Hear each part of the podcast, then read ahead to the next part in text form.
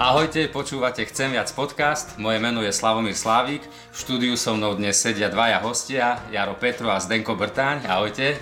Ahoj. Eh, Jaro Petro je evangelický farár, Zdenko Brtáň vedie malú firmu a podniká v oblasti povrchovej úpravy kovov. A budeme sa rozprávať dnes eh, o veciach, ktoré súvisia so situáciou s COVID-19 a pozrieme sa na to z dvoch pohľadov, práve preto dva ľudia. Jeden taký pohľad človeka, ktorý slúži v cirkvi, ako Jaro, a pohľad človeka, ktorý podniká. Takže ešte raz vítajte v štúdiu. Jaro, keď začala tá prvá vlna, keď to ešte bolo také nové pre nás všetko, eh, boli zatvorené kostoly, čo všetko zmenilo sa v tvojej práci vtedy? No, musím sa priznať, že bol to pre mňa šok. Nevedel som si predstaviť, že zrazu nám povedia, že nemôžu byť bohoslužby. Tak sme začali tým, že e, som písal kázne, e, rozmnožoval, mal som na to ľudí, ktorí mi pomohli, rozmnožili, mládežníci to rozniesli po domoch. To bolo celkom fajn. A potom prišli také reakcie, že bolo by dobre dať čo aj nahrať, tak sme začali skúšať s nahrávkami. Um, zatiaľ len s rodinou, lebo som sa bál nejako do toho niekoho pozvať, ako netušil som, že či môžem zháňať ľudí uh, a volať a tak len s rodinou, takže to bolo také amatérske.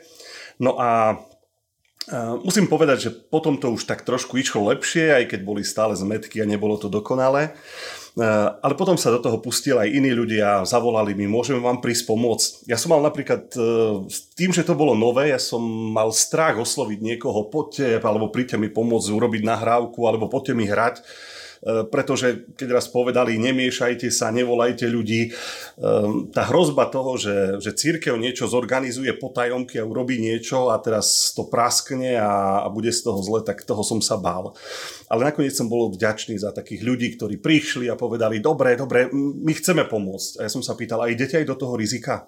Áno, áno, my ideme aj do toho rizika. A bolo to Takže, ťažké pre teba vtedy? To také, vieš, tá ako, zmena zrazu zatvorená? Bolo to nové a bolo to divné. Aha. Hej, stať pred kostolom, tvárim sa, že kážem ľuďom a sedeli tam moji členovia mojej rodiny, bolo to fakt divné. Ale uvedomil som si, ako, že ľudia to chceli, ako prišla taká odozva, že my chceme aj riadne bohoslúžby. Napríklad som si nevedel predstaviť, že niekto sedí doma, e, pozera do počítača a má nejakú liturgiu a on, že spieva ako uh, ja vysvetľujem svojej žene, ale však to nikto nerobí, nikto by to takto nepočúval, hej, takže stačí napísať príhovor a prečítať ho, nič viac nie je treba. A o chvíľu boli telefonáty a ľudia, ale my by sme chceli. A potom žena hovorí, ale moje kolegyne rozprávajú v práci, že áno, my normálne pozeráme telku a spievame. Spievate? Akože pozeráte telku a liturgiu spievate, aj sa postavíte pri tom no dobre, tak bude aj liturgia. No tak ľudia chceli, tak sme začali robiť aj s liturgiou, ale bolo to, z začiatku to bolo také divné. No. Tak si na to zareagoval. Zdenko, ty ako podnikateľ zasa, tu sme počuli Jara, ty v tvojej firme, čo sa vtedy dialo? Tak eh, mňa korona tak zasiela, by som povedal rovno na služobnej ceste, že bol som odcestovaný eh, v Čechách a vtedy ešte vláda tak eh, začala nariadovať nejaké opatrenia, že kto musí ísť do karantény, kto nemusí ísť, ako dlho musí byť v karanténe. A tak ja, keď som sa už vracal zo služobnej cesty, tak vtedy bola už taká vyhlásená, že už by bolo dobre ísť do karantény, ale nebola keby povinná karanténa. Takže ja keď som sedel v aute, som sa vracal domov, tak som sa rozhodol, že idem radšej do tej dobrovoľnej karantény na tých 14 dní, že sa zavriem a s nikým nepríjem do kontaktu, aby som nikoho neohrozil, lebo nikto nevedel, že ako to bude, ako sa to prenáša, nakoľko to je infekčné, aké sú prejavy toho, že či to môžem doniesť, nemôžem to doniesť Takže ja som sa rozhodol, že vlastne pôjdem do domácej 14-dennej karantény a firmu som tým pádom riadil po telefóne. Takže sme s kolegami si dali také telekonferencie, sme mali také, nechcem povedať, že pravidelné, ale raz za čas sme mali také ranné telekonferencie, keď sme si povedali, že čo treba robiť, ako treba robiť. Tiež sme si určili nejaké opatrenia, aby sme jednak chránili seba a aby sme chránili vlastne aj našich zákazníkov. Takže to bolo také, také zvláštne jednak, že chlapci sa trošku obávali, samozrejme, asi všetci sme sa obávali, to nie len chlapci, ale všetci sme sa tak obávali. A jednu vec, čo som im povedal určite bolo, že, že kto sa bojí, nech nejde do práce. A dal som im nejaký čas na rozmyslenie a oni povedali, mm, nakoniec sa rozhodli, že chcú ísť do práce, za čo som im veľmi vďačný, že majú tú odvahu, aj keď nevedeli sami tiež, do čoho vlastne asi idú takže nabrali tú odvahu a povedať, že pôjdu do práce, takže my sme pracovali za určitých nejakých obmedzení, za nejakých pomocou nejakých pomôcok, ktoré sme mali a ktoré bolo aj nariadené tiež som vďačný, že sme nemuseli byť zatvorení, lebo sme nespali do tej kategórie, keď vláda nariadila, že musia byť zatvorené niektoré podniky. Takže my sme s takými obmedzeniami trošku, ale mohli sme fungovať ďalej. Takže to, to znamená, také... že kostoly Jaro boli zatvorené, Zdenko, ty si vo firme mohol fungovať, ale mňa zaujíma, že bolo dosť zákazníkov, bolo dosť zákaziek vtedy? To bolo také zaujímavé, že taký priemysel robíme aj pre priemysel a robíme aj pre malých súkromníkov alebo pre malé firmičky a tak tie priemyselné veci, ktoré veľké firmy, tak tie takmer zo dňa na deň zastavili výrobu. A to bolo cítiť, že zrazu prestali ale zrazu začali byť aktívnejší o mnoho takí menší živnostníci, menšie firmičky, lebo ľudia, dosť veľa ľudí bolo doma v tom čase a vlastne na čo nikdy nemali čas, tak eh, napríklad na také brány, ploty, zábradlia doma, nejaké nábytky doma, tak zrazu tí mali živnostníci mali o mnoho keby viacej výroby a to sme videli, že zrazu sme mali taký zvýšený dopyt po takýchto veciach. Hm. Tento rozhovor nahrávame v septembri, koncom septembra, nevieme, kedy bude na webe ešte, tak len preto to hovorím. A sme, zdá sa, na začiatku druhej vlny trošku viac nakazaných je teraz a nevieme, kam smerujeme. Ako sa teraz na to celé pozeráte? Hej? Že po tej skúsenosti s tou prvou vlnou, eh, čo teraz vidíte pred sebou? Jaro, skús. Ja mám trošku obavy. Neviem, neviem, či to prerastie až do takých eh, rozmerov, že sa znova zatvorí niečo, tak ako to bolo vtedy pri tej prvej vlne. Myslím, že sa už ekonomicky toho asi ľudia boja, takže asi nie. Aj keď si uvedomujem, že, že bude to ozaj um, také, také nepríjemné. Vidím, že ľudia majú trošku obavy, strach, um, máme menej ľudí na akciách v zbore, um, niektoré sme v podstate úplne akože vypustili alebo ani nezačali.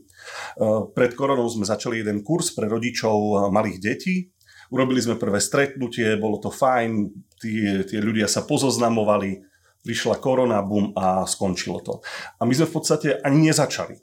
Myslel som si, no dobre, po prázdninách by sme mohli s niečím znova začať a pokračovať v tom a, a zase sme v tom istom. Takže trošku mám obavy a aj trochu taký rešpekt pred tým, čo bude. Ľudia už nie sú tak disciplinovaní ako vtedy prvýkrát, to je jedna vec.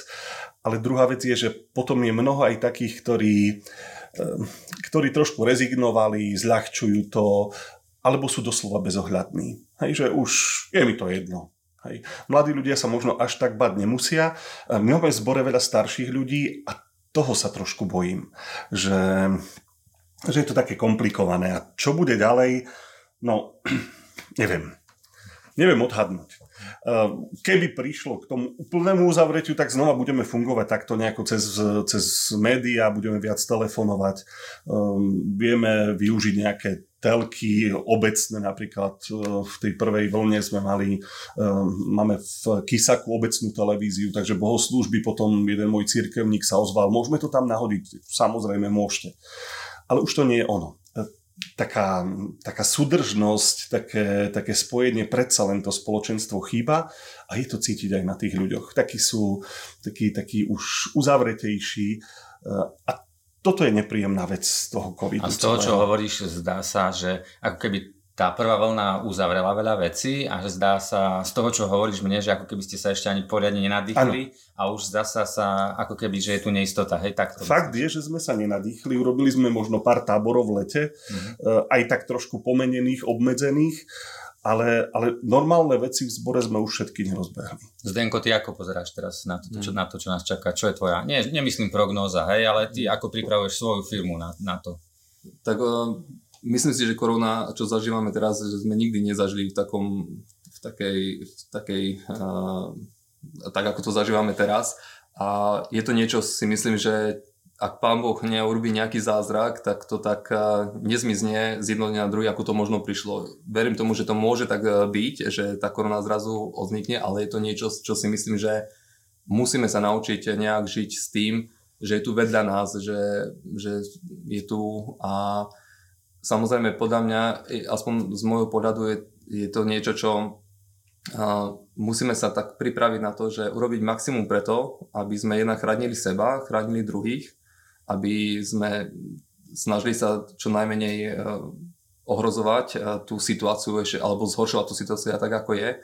Ale čo vnímam, je, že musíme tak akoby aj sa viacej za to modliť. Ja, ja osobne som to aj vnímal tak, že tá prvá vlna sme tu zvládli ako keby úplne super, ako štát teraz, keď to tak zoberiem.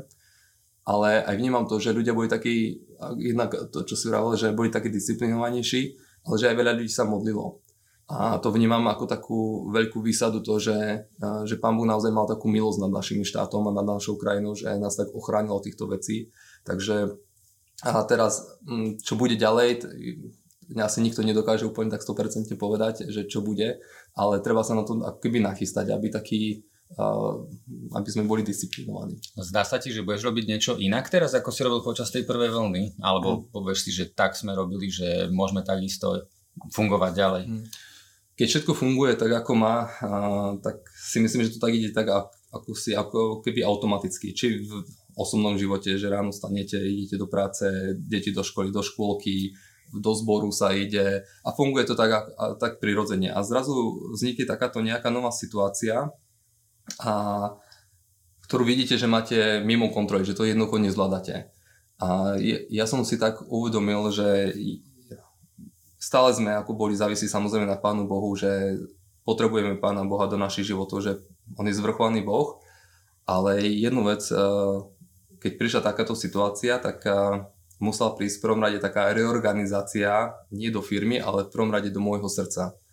A toto som tak vnímal veľmi, že musím prehodnotiť niektoré veci a, a chcem robiť ich inak.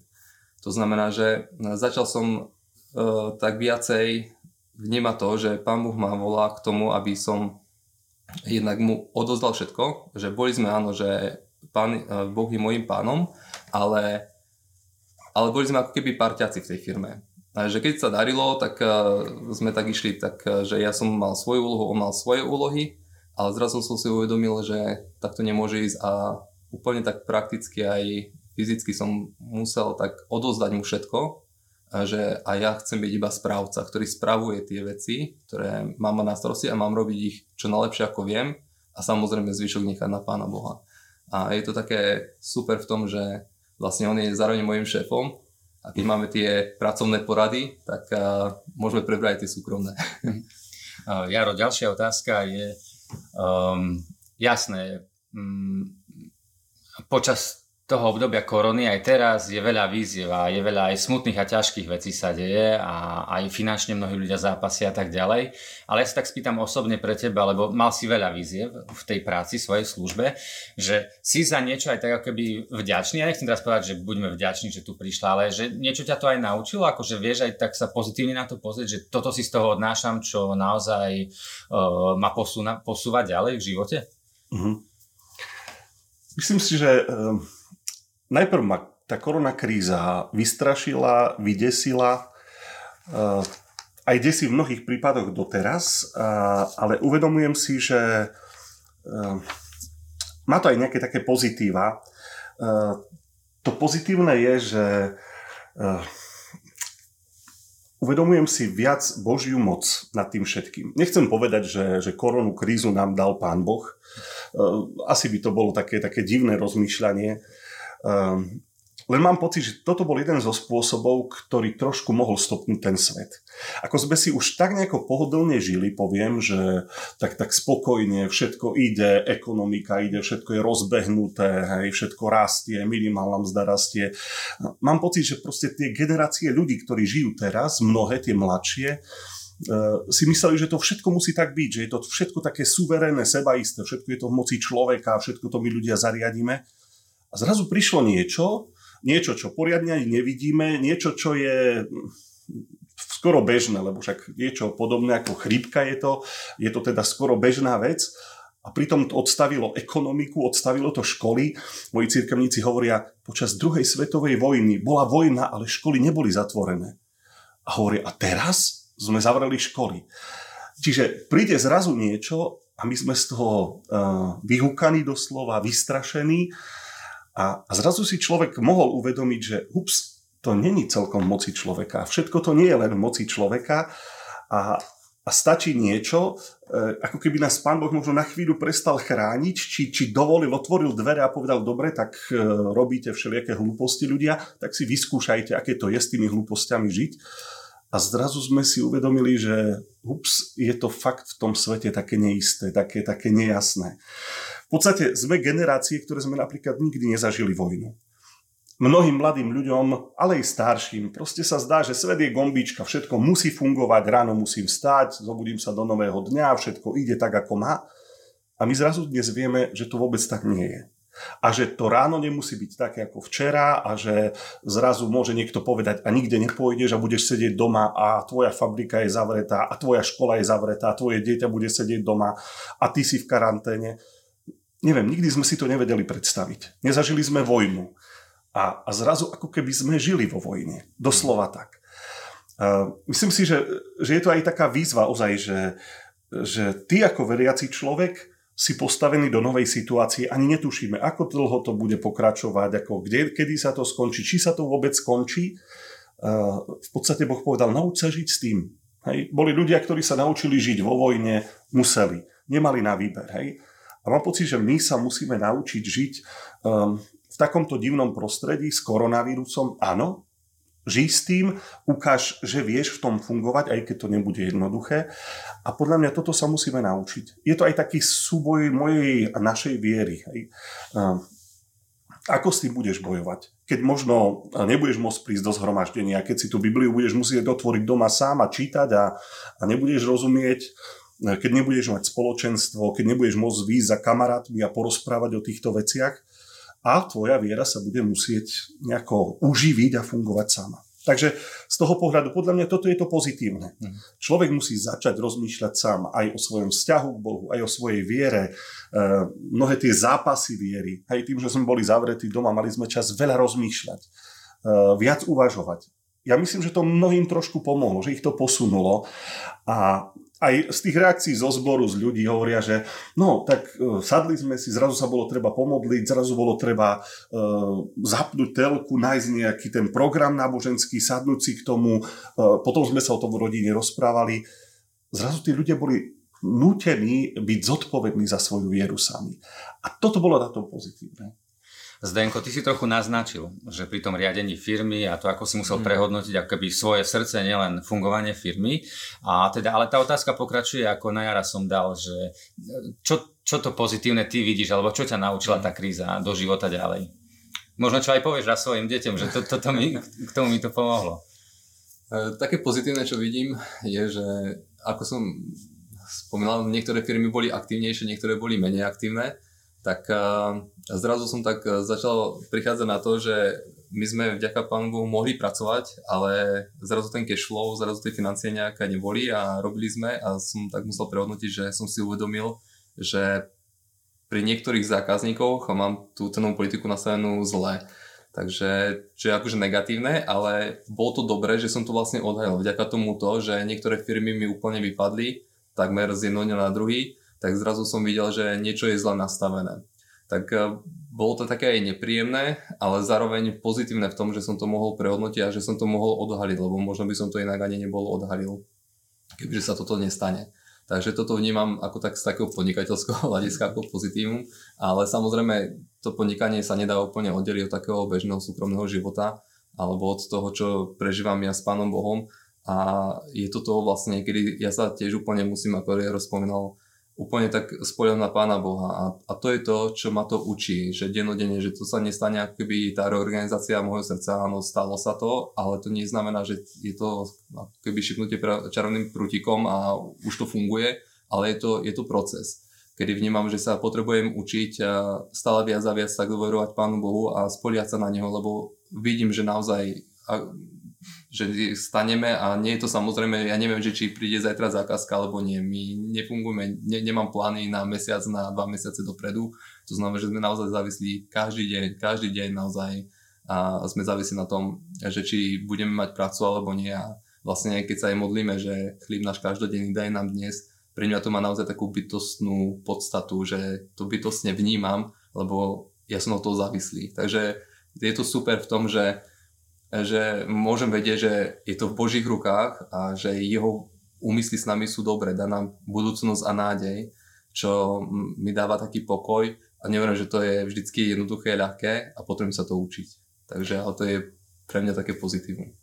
Čo by ste poradili človeku, mm, neviem, či, dve vla, či nejakú vlastnosť, alebo že čo je dôležité podľa vás, aby človek zrelo a zdravo týmto obdobím prešiel. Hej? Že keby si mali brať jednu vec alebo niečo, že počúvaj, toto je moja rada, ak chceš zdravo prejsť takýmto krízovým obdobím, čo by to bolo? Ak sa dá, ak, ak, ak, ak máte takú myšlienku nejakú.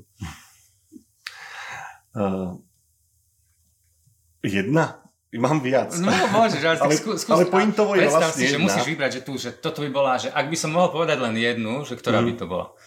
Ja viem, že to je ťažké, hej, ale... Um, myslím si, že človek by mal nájsť taký, taký zodpovedný, zdravý prístup uh, veriaceho človeka k tomu, čo je. Čiže na jednej strane nebyť veľký frajer, na druhej strane v takom rešpekte, pokore, ale nie v strachu, pristupovať k tomu, čo je. A, a prispôsobiť sa vlastne tej novej situácii. Uh, jednoducho, my musíme fungovať ďalej, my musíme žiť, firma Zdenkova musí fungovať ďalej. Uh, áno, tak musíme sa naučiť žiť a fungovať v tom, čo je. A, a ja ako veriaci človek tiež. A moja viera musí fungovať ďalej. A, a vydávanie svedectva musí fungovať ďalej. Nemôžem toto postaviť bokom, o teraz je korona kríza, tak teraz svedectvo Pánu Bohu dajme bokom a riešme len životné veci. Nie, musíme riešiť, aj, aj tá viera potrebuje žiť, aj to svedectvo Kristovi musí ísť ďalej. Čiže e, nájsť taký zdravý prístup, rozumný prístup k tomu, čo je, nemať z toho strach a obavy, aby nás to nedesilo, ale nebyť ani veľký frajer. Tak nejakej pokore a rešpekte nie je to, čo prichádza. Tak to nejako ja vidím. Mm-hmm. Zdenko, ty čo by si povedal? Mne tak napadlo taký jeden príbeh z Biblie, keď prorok Amos píše Izraelcom, tam hovorí, že aj Izraelci prichádzali ťažkými vecami a neboli vždy jednoduché a hovorím, že nepršalo na určitých miestach, bolo sucho, niekde pršalo a ste putovali do tých krajín, aby ste sa napili a neboli ste ukojení. A napriek tomu ste ma nehľadali. Prišla sneď, prišla hrdza a neobratili ste sa ku mne alebo prišli rôzne, prišiel mor a nevyhľadávali ste ma. A to je pre mňa také naozaj také zastavenie sa jed, jednak, že prichádzajú ťažké veci do životov, sú aj ľahké, sú aj dobré, ale a, na čom teraz záleží je, si myslím, že aby sme, aby naša radosť nez, ne, nezávisela od toho, a, aké sú okolnosti v tomto svete a či je to dobré, alebo či je to ťažké, či sú to ľahké veci, čokoľvek prežívame, aby sme vždy, vždy za každý okolnosti hľadali Pána Boha. A to znamená pre mňa takým a, to, že aby tá naša radosť, pokoj, spokojnosť a, bola v Pánu Bohu. Takže taká, keď to tak sledím do jednej myšlienky, možno odanosť Bohu. Hm. Ďakujem. Zdenko Jaro, ja vám ďakujem za rozhovor, za to, že ste prišli, že ste sa podelili o niečo zo svojich myšlienok a o, o niečo zo svojho života. Počúvali ste Chcem viac podcast, e, viac dobrého, verím, že dobrého obsahu nájdete na stránke chcemviac.com. Prajem vám ešte pekný deň.